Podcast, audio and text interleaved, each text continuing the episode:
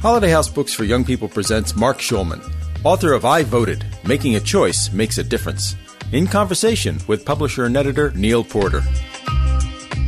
Hello and welcome to The Guest Book. I am Neal Porter, publisher of Neal Porter Books at Holiday House, and it is my great pleasure to have the chance to talk with my friend and author Mark Shulman about his new book, I Voted, Making a Choice Makes a Difference. Uh, this book had an unusual uh, gestation. I'm very much a reactive kind of editor. Uh, people send me things and I say, yes, I like them. No, I don't. Fix this, change that. And it's very rare that I have an idea of my own, an original idea of my own. Um, but I did have one that was really nagging at me, and that was the fact that uh, in the run-up to the two thousand twenty election, Uh, I was aware that there were a lot of books for kids that talk about civics, that talk about uh, the voting process, but were geared primarily at middle graders. And I found very little that was appropriate for a picture book age child. And because I feel that voting uh, and the whole idea of voting uh, should be embedded uh, as early as possible in people's consciousness, I thought there was room for a book that that. Uh, that took the process and made it accessible to a young child. And uh, and Mark, over to you, because you can better remember how this all came to be. Thanks, Neal. Uh, I am so happy to be able to work on this book with you and to have made it, because you and I both came to a vision in different directions at the same time. Because I remember sitting down with you and you asked me what I had been working on, what my ideas were, and one of them came up, and I said, you know, I've always been interested in the notion that the sticker that you give to a kid at the voting booth says, I voted. And that would be an excellent title for a book. And I had the idea that a father and a child are going together to the voting booth, and step by step, the child is asking the father, why are we doing this or that? And the father explains it clearly, because I raised two kids and made them into early voters. I let them pull the little metal knobs back when those were the machines we had here in New York City. And it was important to me to make sure that they understood that, like donating blood, this is something that every citizen needs to do if and when they can. And so you seized on that immediately and said, that is a book that I have wanted to make. And at that point, we shuffled together the two halves of our ideas into this, and instead of it being a story about voting, it became the story of voting. Why voting happens, why it's important to vote all the time, and most importantly, why you have to start young so that it becomes a natural part of the process. Yeah, I know. Uh, I remember reading your initial draft, which is really charming, and it had a, a dad and a kid in the line uh, as as the dad was, was about to vote. And it, it was a traditional narrative, and it felt really good. And I remember thinking, why don't we kind of distill that down and speak directly to the reader about what voting is and how voting is nothing more than making a choice.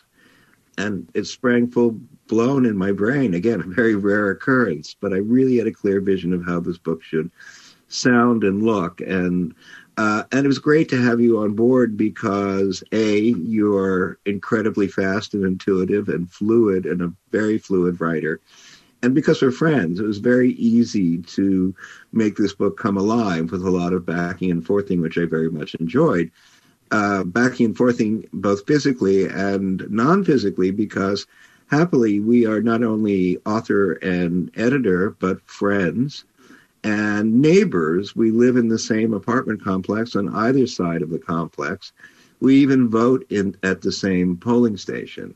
And we went together back in the day. Before this book even was a thought in our brains, we actually went voting together. So there was a bond, a voting bond that existed. Uh, and Mark was also, the, as he says, the perfect person to to write this book, because he has two kids, and uh and and really um, was able to instill in them um, the importance of, of voting at an early age. So it, it just it just snapped together very, very quickly. And I thought what might be interesting to the readers, because they don't have copies of the book in front of them, and can't see the terrific illustrations by Serge Bloch, is to have Mark read just the opening section of the book to give you a sense of what the tone and the voice is. Which do you like better, apples or oranges, markers or crayons, trampolines or swimming pools? Some choices are easy to make, ice cream or onions. Some choices are harder, ice cream or cupcakes. Anytime you choose one thing instead of another, you can say that you voted for it. Well, when you're the only one voting, and a little balloon says, "Do you want a kiss?" and the child holds up a sign that says yes. When you're the only one voting, you tend to get what you want. But people usually vote together. Imagine you're choosing a classroom pet. Everyone will be voting. And the pet you'll all get is the pet that most people vote for, even if it isn't the one you wanted. So, if you want your choice to win, here's what you can do before everyone votes. You can let people know which choice you want. You can work with the people who want the same thing. You can talk to the people who want something different. Maybe you will change their mind. Maybe they will change yours. Then, when it's time to vote, you vote. It's simple. Sometimes everyone knows what you chose, and sometimes it's a secret. But everyone's vote must get counted. And the winner is whatever got the most votes. Maybe your side will win. Hooray! And maybe your side will not. Oh. But if you don't vote, you don't get to choose. And your vote might be the one that makes the difference. Win or lose, when everyone follows the rules, voting is fair for everyone. It's the same when grown-ups vote. Grown-ups vote for the people who help run our towns, our cities, our states, and our country. They could be mayors, governors, representatives, senators, or even the president of the United States. Excellent rendition of the opening pages of the book, and uh, and makes the point that we wanted to start micro and get increasingly macro. That, uh, again, the, the guiding impulse was making a choice, whether it's ice cream or cupcakes, and then extending it into a typical uh, classroom situation, voting for a classroom pet. Uh, what listeners won't see, because they don't have the books, are the really charming illustrations of kids trying to decide whether they want a turtle or a rabbit for uh, their classroom pet, and how they do a little bit of politicking to convince uh, friends of theirs which one to vote for until they ultimately um, choose the winner, much as one does in a regular election. And then it moves uh, into the sort of macro space and makes the analogy to the way adults vote for political uh, candidates. And one of my favorite p- pictures in the book is uh, win or lose, when everyone follows the b- votes, voting is fair for everyone. And you see these two little kids shaking their hands. They're really happy because they've made a choice. And then that same kind of image is replicated below, except they're two adults. It's the same when grown-ups vote. And so you're instantly transformed into uh, a, the current the current year, the current moment of two thousand twenty. Um, I have to say that I wanted to do this book in time for the run-up to the two thousand twenty presidential election, and we worked really hard and very fast uh, to get the book in shape. We published it. I wanted it out very early in the election cycle because I just wanted the book to be there and accessible to as many people as possible. So we, we published the book in January. Uh, right, Mark? That's right. Came out around the twenty-first, just before the uh, first primaries. And it was great to get the book into the field. We got some lovely reviews and a lot of attention. Uh, and then the world changed. And I think the world changed for everyone uh, who is listening to this podcast, certainly. when the pandemic hit. Mm-hmm. Uh, and that was a very interesting, I mean, it was very complicated and a very interesting moment for me as an editor and a publisher, for Mark as an author and a parent. Um, suddenly we were in lockdown.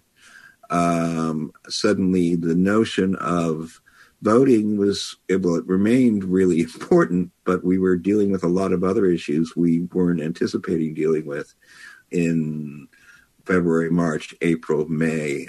And uh, the world was changing uh, from moment to moment to moment. And it's interesting that we were dealing with these kind of parallel continuums of what was going on with the pandemic, what was going on with the election, what was going on with access to books during a time of pandemic, uh, since schools and public libraries, a primary audience for our books, were closed. Parents were depending more and more on home learning, Uh, which we're still living with. Mark, do you want to comment on that?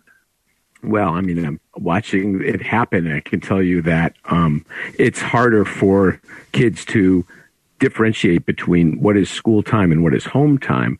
And so the ways that we can get them to sort of enjoy learning something is to everybody's advantage.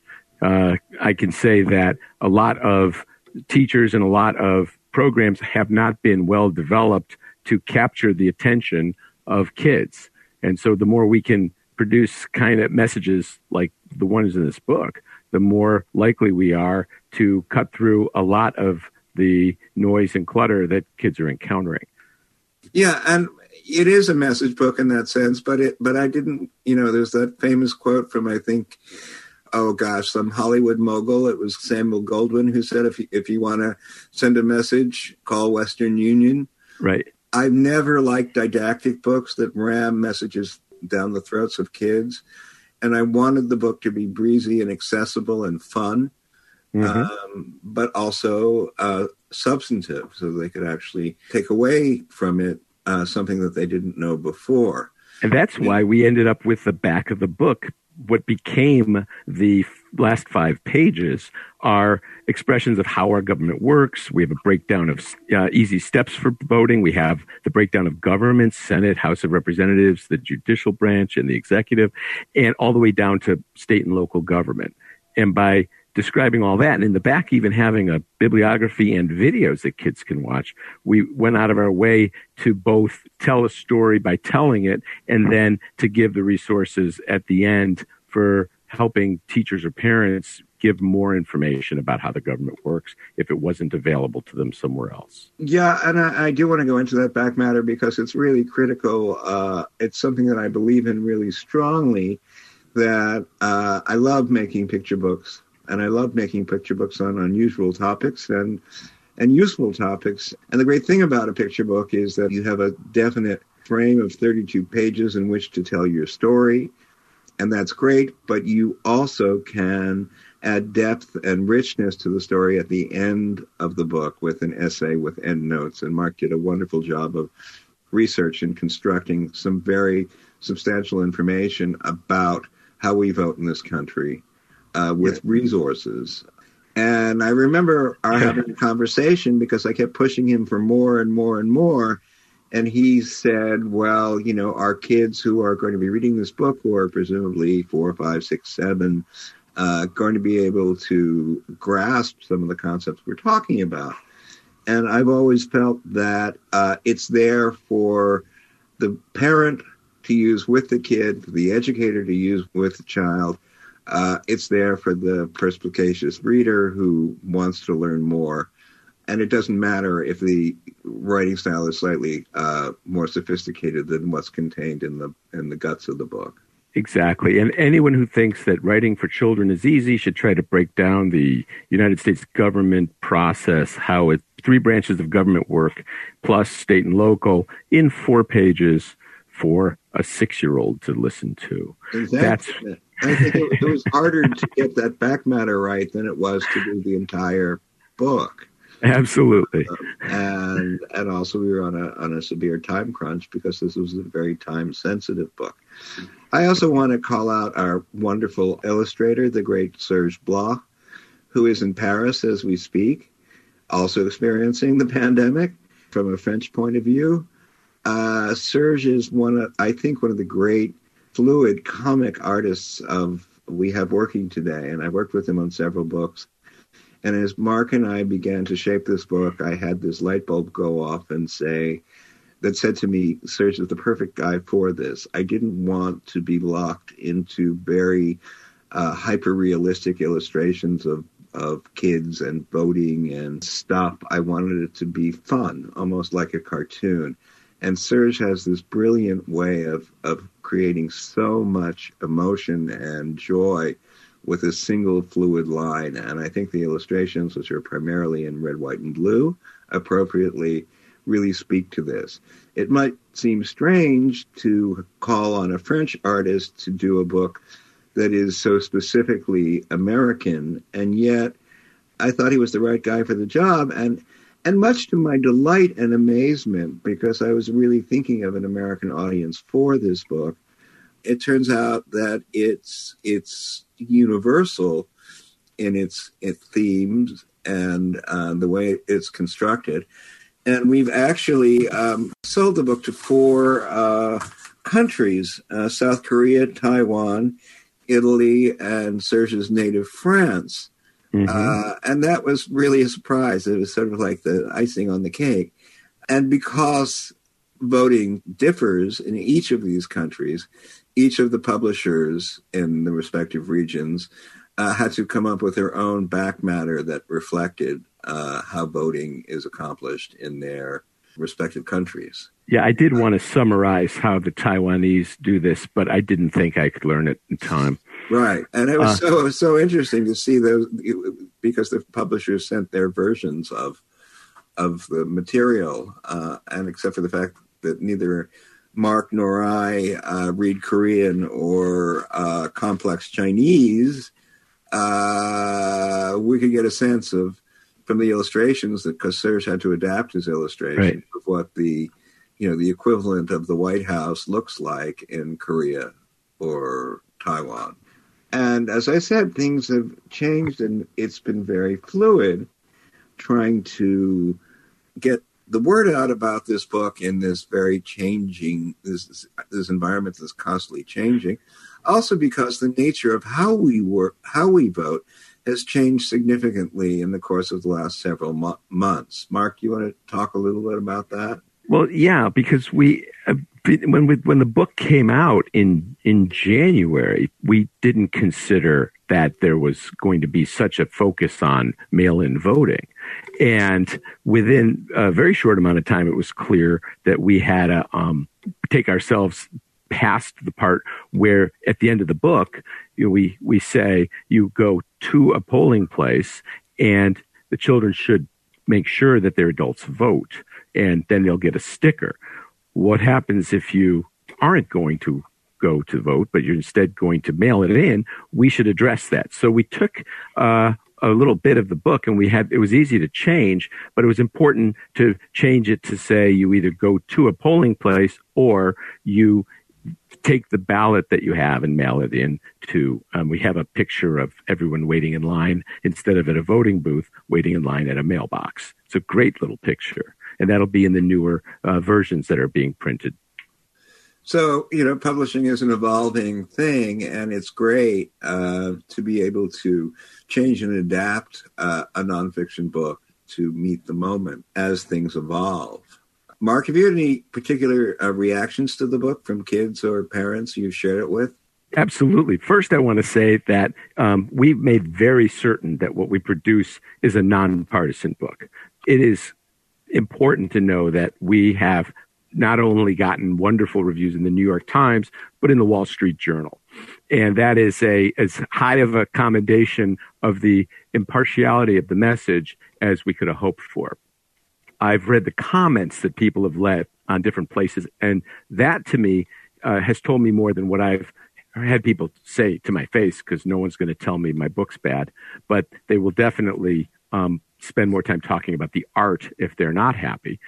But in the case of what people have been writing on different uh, uh, websites and in different places, they say that the book is really giving parents a way to approach something that they didn't think was as important. It's a conversation, and it's a kind of a repeat action that has to work into a kid slowly, the way other traditions do and the way other important uh, aspects of life do. And I've just been thrilled to hear how many people have said they didn't think about it before. They didn't emphasize it enough with their kids. And now they understand how to create a voter comes from the repetition and the example that the grown-up set. I think it's it's especially acute at, at this moment in time because kids are with their parents at home and are, are much more connected to the whole uh, political process than they might have been, even though they were learning about it in in in a physical school.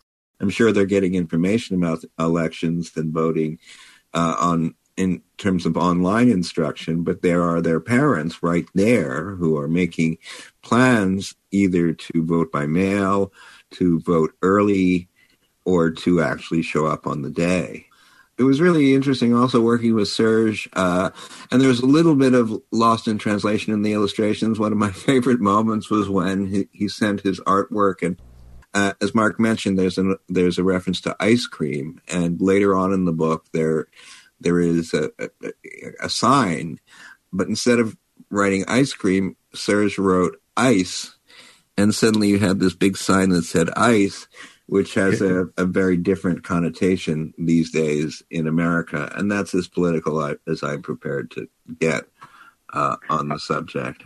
Um, uh, Mark? And I'll say Serge did go for, he was trying to go for the independent vote, uh, the independent parties as well, uh, because we had uh, said that we wanted to have a, a, a tortoise and a hare, which, you know, you have uh, the two parties for the kids. The class pet is either slow and steady, dependable and predictable, or fast and, and unpredictable and, and, and moving quickly and, and hyperactive. And those are two different directions for the classroom pet, for the kids themselves, for a type of government.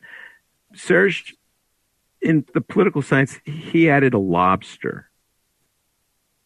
And I wasn't That's right. altogether. I about that. And I really enjoyed the lobster, but I felt that it was, you know, the the the, the third party was going to only split off possibly from the turtle. I didn't think that it was going to be fair uh, as an election. I think we should narrow it down to the two party system. So the lobster got replaced. That's right.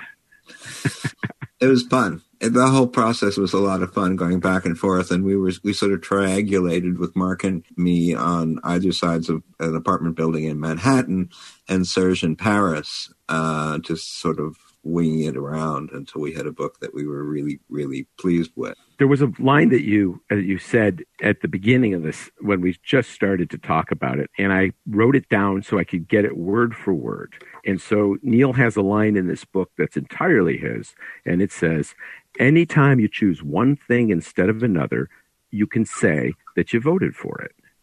And that isn't the way that I write, because I wouldn't have put in the you can say that you voted for it. I loved the turn of phrase because it wasn't mine, and it was better than something I would have come up with. And, and so I just kept it in exactly as it was written. Have I ever told you that, Neal? No, um, I don't think you have. That's yours. That's yours. I still have the scribble on the, uh, on the napkin.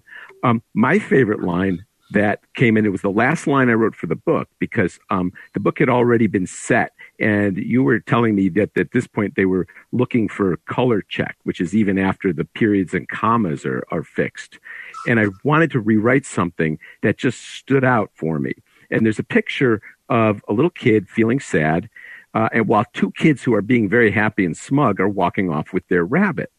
And I looked at that picture and I said, you know, there's a message I haven't really driven home in the text that I want to put here, which is says, if you don't vote, you don't get to choose, and your vote might be the one that makes the difference, because that gets lost when people think that there's so many voters. How could my vote matter? And when I've done readings of the book, I like to point out that there was a presidential election in which five hundred thirty-seven people in Florida made the difference on who became the president. And that there are probably more people in your school than who decided who became the next president of the United States back in two thousand. And that's something that it doesn't get clearly pointed out enough that there have been elections where a coin toss has determined who it is that became the politician who got voted in, or um, they've had to come down to a vote uh, that uh, where the we've had to split in the United States. We've had our uh, presidential votes um, decided by Congress because it was too close to call. In all of those cases, it is because people were uh, had had come to a certain point to vote, but not enough people exercised the desire to vote. And when you find out that fifty or so percent of eligible voters actually got down and voted, you realize pe- not enough people understand how important it is. And that's why we had to start at the beginning with kids, because that's the generation that's going to really be most impressed by our message and hopefully move forward. And that is why we push in a few places that kids be sure that they are the ones who push their grown-ups to get the vote in. Absolutely. It's uh, it's funny. I was just watching the news, as is my wont, uh, in the morning, mm-hmm. and they were talking specifically about complacency, how voters look at polls and they might say, well, it looks like it's a foregone conclusion, so they don't, it doesn't really matter. And, and Mark has so effectively pointed out how every vote can make a huge difference uh, and how important it is for uh, us all to get out and vote. Uh, maybe, Mark, uh, we're probably coming close to the end of our time. Why don't you read the last few lines of the book? Here we go.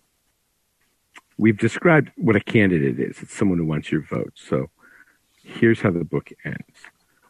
When election day finally comes, everyone goes to the nearest voting place. Once you've had your eighteenth birthday, you'll add your name to the voting list. Then you can vote too. When it's election time, you might send your vote in the mail, or you might go to the nearest voting place. At every voting place, everyone stands in line. Everyone votes for a candidate, and someone wins. If you're old enough, it's important to vote. If you're not old enough, you know what to do. Listen, read, talk, ask, and tell someone who is old enough to bring you along on election day. When the voting is done, you might get a sticker. And that sticker will say, I voted. Perfectly done. Um, I think that about covers it. Uh, since this is the guest book, we have to sign the guest book. Mm. And is there anything that you would like to say to accompany your signature, Mark? Yes, I want to say, kids, make sure you get your job done and get your grown-ups to vote. And I'd just like to add uh, to the, the adults who are listening, uh, please get out and vote, and vote like your lives dependent upon it, because they do.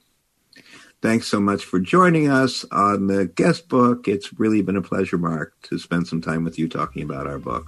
And thank you, Neal. It was an honor to make the book with you, and genuine pleasure. Thank you for taking the time.